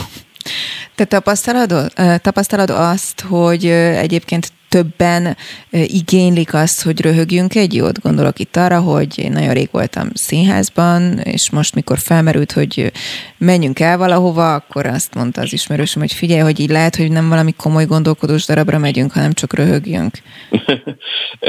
én, én ezt tapasztalom, hogy egyébként még mindig azt látom, és egyre jobban érzékelem a belépő egyeladásokon, hogyha kijön egy településen az adott hónap rezsiszámlája, és elkezdenek az emberek számolgatni, hogy mire marad, mire nem, akkor egy picit megbillen, tehát én, én napi szinten látom az online egyeladást, akkor megbillen egy kicsit a egyeladás, ha jön egy rossz hír, egy politikai hír, egy bármi a háborúról valami, azonnal elkezd csökkenni, és kell egy pár nap, hogy úgy helyre rázódjanak az emberek, lássák azt, hogy jó, még nem halunk éhen, és szinte-szinte az első olyan, most már mondhatni azt, hogy luxus kiadás lett az előadásokra járás, vagy a kikapcsolódás. Olyan szempontból is változott egyébként a közönség, akik eddig mondjuk elmentek egy wellness hétvégére, kikapcsolódni, azok most egy kicsit visszafogták a költést, és ahelyett, hogy wellness hétvégére mennének, vacsorával egybekötött kis szórakozásra elmennek egy este. Tehát mi még nem érzékeljük egyébként annyira, bár megtettünk mi is ö, ö, azzal kapcsolatban mindent, hogy nem emeltük, nem emeltük az árakat. No végszóra gyorsan azért röviden promózzunk egyet, hogy hol és mikor láthatunk téged legközelebb. Most rögzítik egyébként az önálló estjeimet, de ezen kívül benne vagyok az országos turnéban, és ez az önálló est televízióban majd csak jövő évbe fog kerülni, úgyhogy még ebben az évben a turné töretlen.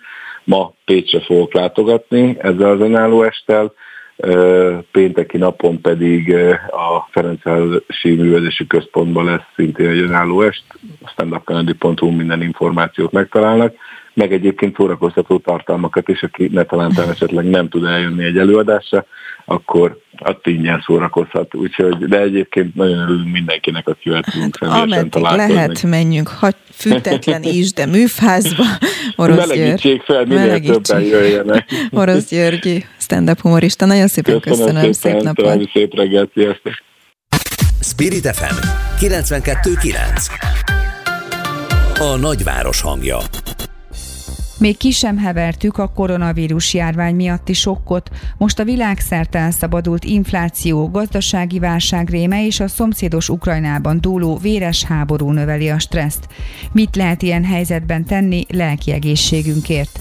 A választ Vona Szabó Krisztina irodalomterapeutától, life coach-tól reméljük. Jó reggelt kívánok! Jó reggelt kívánok, köszöntöm a hallgatókat. Mondhatjuk azt, hogy az elmúlt időszakban azért egy kicsit nagyobb a teher rajtunk, mint az átlagosnál, vagy igazából kezdjük megszokni? Mit tudunk tenni, hogy edzettek legyünk ebben lelkileg? Mind a kettő igaz, a teher is nagy rajtunk, és az is, hogy hát kénytelenek vagyunk megszokni már nem kezdjük, hanem tulajdonképpen benne vagyunk erősen, és hát ugye a lelki egészségünket mit tehetünk ebben a helyzetben? Hát leginkább azt, hogy törődünk vele hogy ugyanúgy karban tartjuk és gondozzuk, figyelünk a jelzéseire, mint ahogy a testünk jelzéseire, és hát ugye ezt pedig az önismeretünknek a, az elmélyítésével tehetjük meg. Tisztában vagyok azzal, hogy ez egy picit olyan elvontan hangzik meg, talán picit elcsépelten is, ha azt halljuk a mai világban, hogy önismeret, meg én idő, meg tudatosság, de hogy, de hogy ugye ebben a helyzetben, amiben most már évek óta vagyunk, soha ekkora szükségünk nem volt arra, hogy, hogy tisztában legyünk a saját működésünkkel, azzal, hogy felismerjük a, az elakadásaikat, az erősségeinket, a fejlesztendő területeket, és azt, hogy hogyan tudjuk kezelni ezt a permanens stresszt. Ugye a legnagyobb problémánk az talán, hogy hogy nincsen évek óta ráhatásunk a saját életünkre. Tehát, hogy a világfolyamatok, ahogy említette ön is, kivették a kezünkből az irányítást, és hogy egyik krízisből a másikba csapódunk, miközben ugye az egyik legalapvetőbb emberi szükségletünk a biztonság iránti igény. És hát éppen ezért nagyon-nagyon fontos az önismeret, hogy amikor kívülről most nem számíthatunk kiszámíthatóságra, a biztonságra, akkor magunkban kell megtalálni azokat a kapaszkodókat, amelyek megtarthatnak bennünket a nehéz helyzetekben, és hát én ezért is szeretem az önismeret helyett inkább az önépítés kifejezést használni, mert ennek kettős jelentése van. Egyrészt ugye annak a biztonsági hálónak a kiépítése magunkban, amely, amely képes megtartani a középpontunkban, bármi is jöjjön kívülről, illetőleg hát a, a folyamatos lelki épülés, lelki fejlődést. Honnan érzem azt, hogy hol van az a pont, amikor én ezzel meg tudok küzdeni, meg megoldom, meg majd én megcsinálom, illetve eljön az a pont, hogy hát, hogy ezzel gond van, és terápiára van szükségem, vagy segítség kell.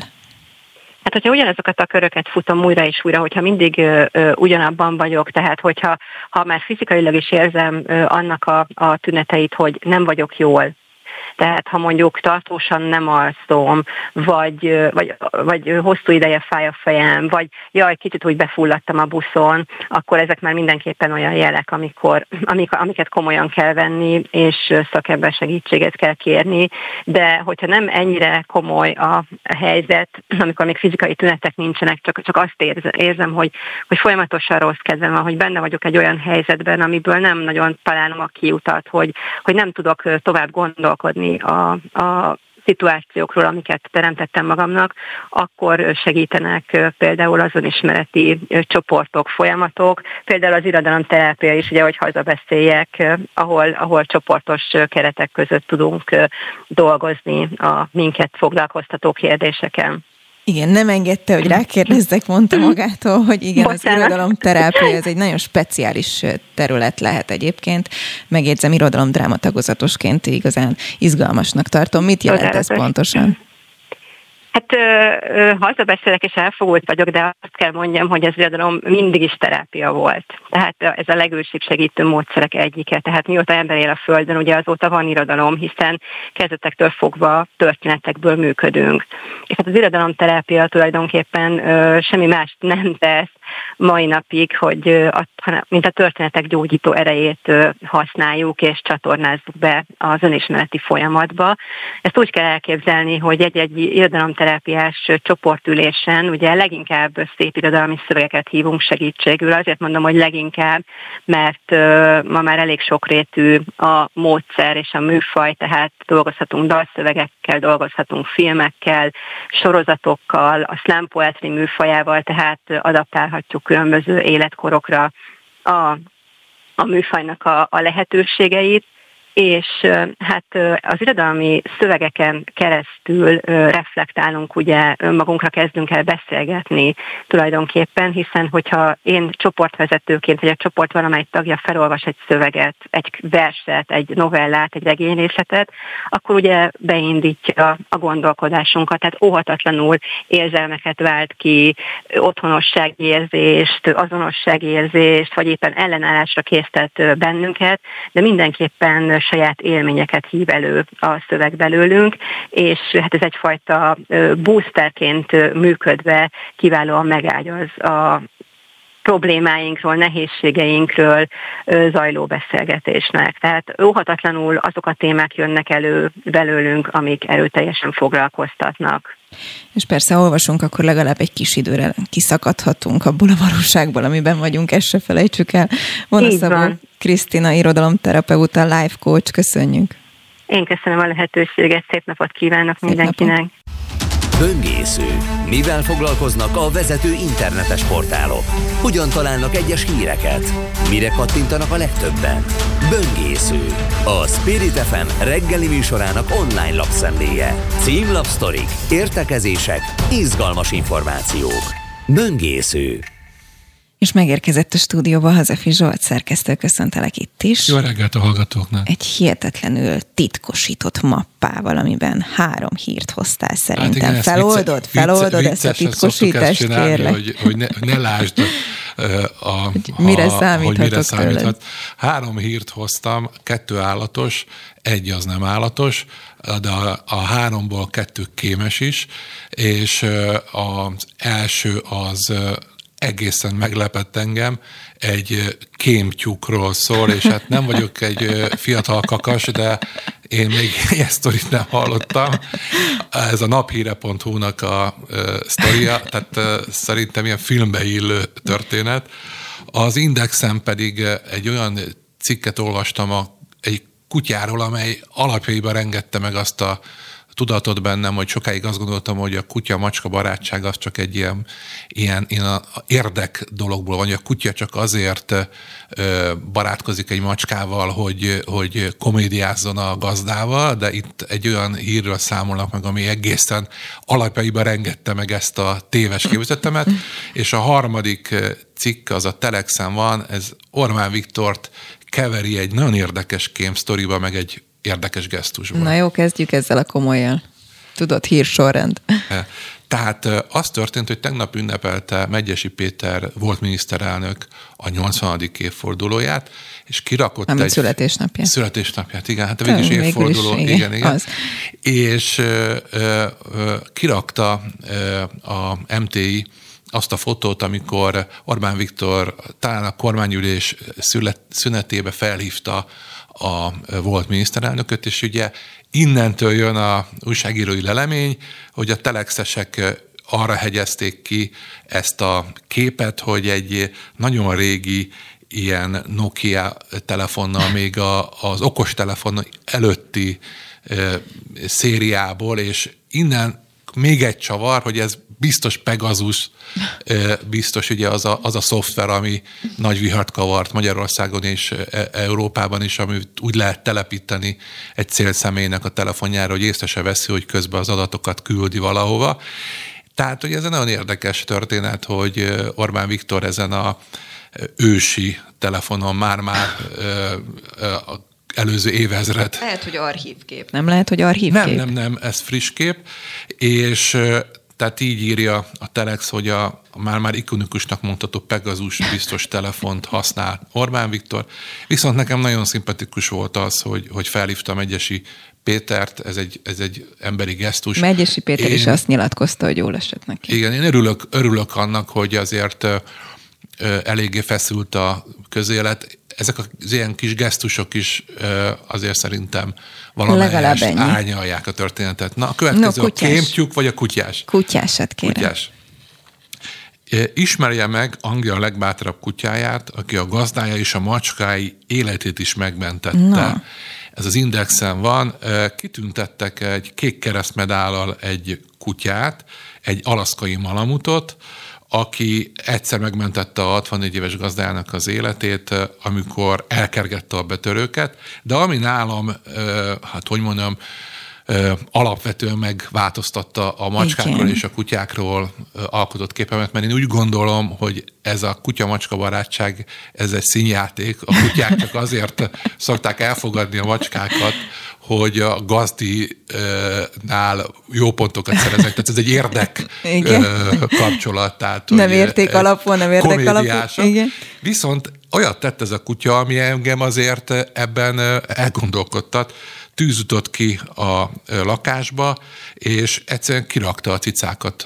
Tehát, hogyha igazából... Édesem. Ha igazából Ö, azt most így nem hirtelen találta. így nem, de viszont ez azt mutatja, hogy, tehát, hogy, hogy akkor, amikor fel függesztette volna a komédiázást, akkor valójában nem, tehát hogy azért ez tényleg lehet, hogy ez a kutya-macska Nekem barátság volt olyan létezik. kutyusom, képzeld el, hogy amikor pici cicám volt, mert nekünk otthon mindig volt sok kutya, sok macska anyukáméknál, és a pici cica beleesett egy vödör vízbe, akkor úgy, hogy nem látta, hogy figyeljük, kimentette őt. Na. Úgyhogy nagyon cuki volt. Akkor látod, én Úgyhogy élnek a kutyák valamit. meg a macskák közti barátság. No, akkor a végére gyorsan egy jó tyukos hírt. Ezt nem hittem el, hogy, tehát, hogy ha, ha nem olvasom, és nincs, nincs beli, belinkelve az, hogy honnan is van, akkor azt gondoltam volna, hogy ez valamilyen filmnek Na. a felvétele. Egy katalán, tehát Spanyolországba járunk, kiközött táborban egy furcsa eset történt. A katonák kémnek néztek egy tyúkot. és az történt, hogy egy kiképzésen voltak, és egy olyan tyúkra bukkantak, amin a tyúknak a fején egy kamera volt. És riasztották a rendőröket. Elnézést, nem, nem bírom ki nevetésnek, csak így látom magam előtt, hogy nagy erőkkel kivonultak a, a rendőrök, és kiderült, hogy igazából nincs szó kémkedésről, hanem egy egyetem helyezett erre a tyúkra, amúgy más tyúkokra is kamerát, hogy lássa, hogy a különféle ragadozó állatok hogyan kaphatják el őket, tehát így róka, Mondjuk vagy nem micsoda tudom, emberséges stb kísérlet egyébként köszi. hogy megismerjék ezt, de ö, ö, ugye amikor ez kiderült, nekem az még egy csavar van a történetben, hogy aztán hamar rájöttek volna, hamar rájöttek arra, hogy hát mi a sztori, mert rajta volt a kamerán az egyetem neve, de ennek ellenére elszámoltatták a rendőrök a egyetemet, hogy van erre engedély. Tehát, hogy én nem gondoltam volna, hogyha neked otthon lesz tyúkod, és raksz rá egy Volt. kamerát, akkor kell Az rá engedély. De a végén, hát ez a tyúk, amely betévett erre a kikép- kiképző táborra, megúszta legalábbis akkor az elszámoltatást. Az is volt, meg nyuszink is volt, meg kakasunk, akinek a csípését életem végéig nyomként egyébként hordozom magamon, ezután lett belőle pörkölt ez a városi legendánk otthon, a vagyarákék közt, apukám utána vágta le. Szóval igen, voltak tyúkok, és gyűjtöttem tojást gyermekkoromban. Itt Rákospalotán képzeld el, hogy mindig firkálsz vele, hogy a pesti lány, de hogy ott is volt vidéki életem. No, köszönöm a híreket, meg köszönöm a mai napot. Lesz miből hírt írnunk, azt hiszem. Úgyhogy Hazafi Zsolt szerkesztő nevében köszönöm a figyelmüket. Kátai Kristófnak a technikai segítséget köszönöm, és holnap Szalai Szabolcs várja önöket. És Zsolt, ezt a hírt mindenképp hozzat holnap az editorba, mert hogy kettőkor Atyukat? holnap, igen, A kettőkor kémtyukat? holnap, ezt ott tárgyaljuk ki a többi A újságíró. kommandósok meg, meg, meg bepánikolt van. Szép napot önöknek, viszont hallásra.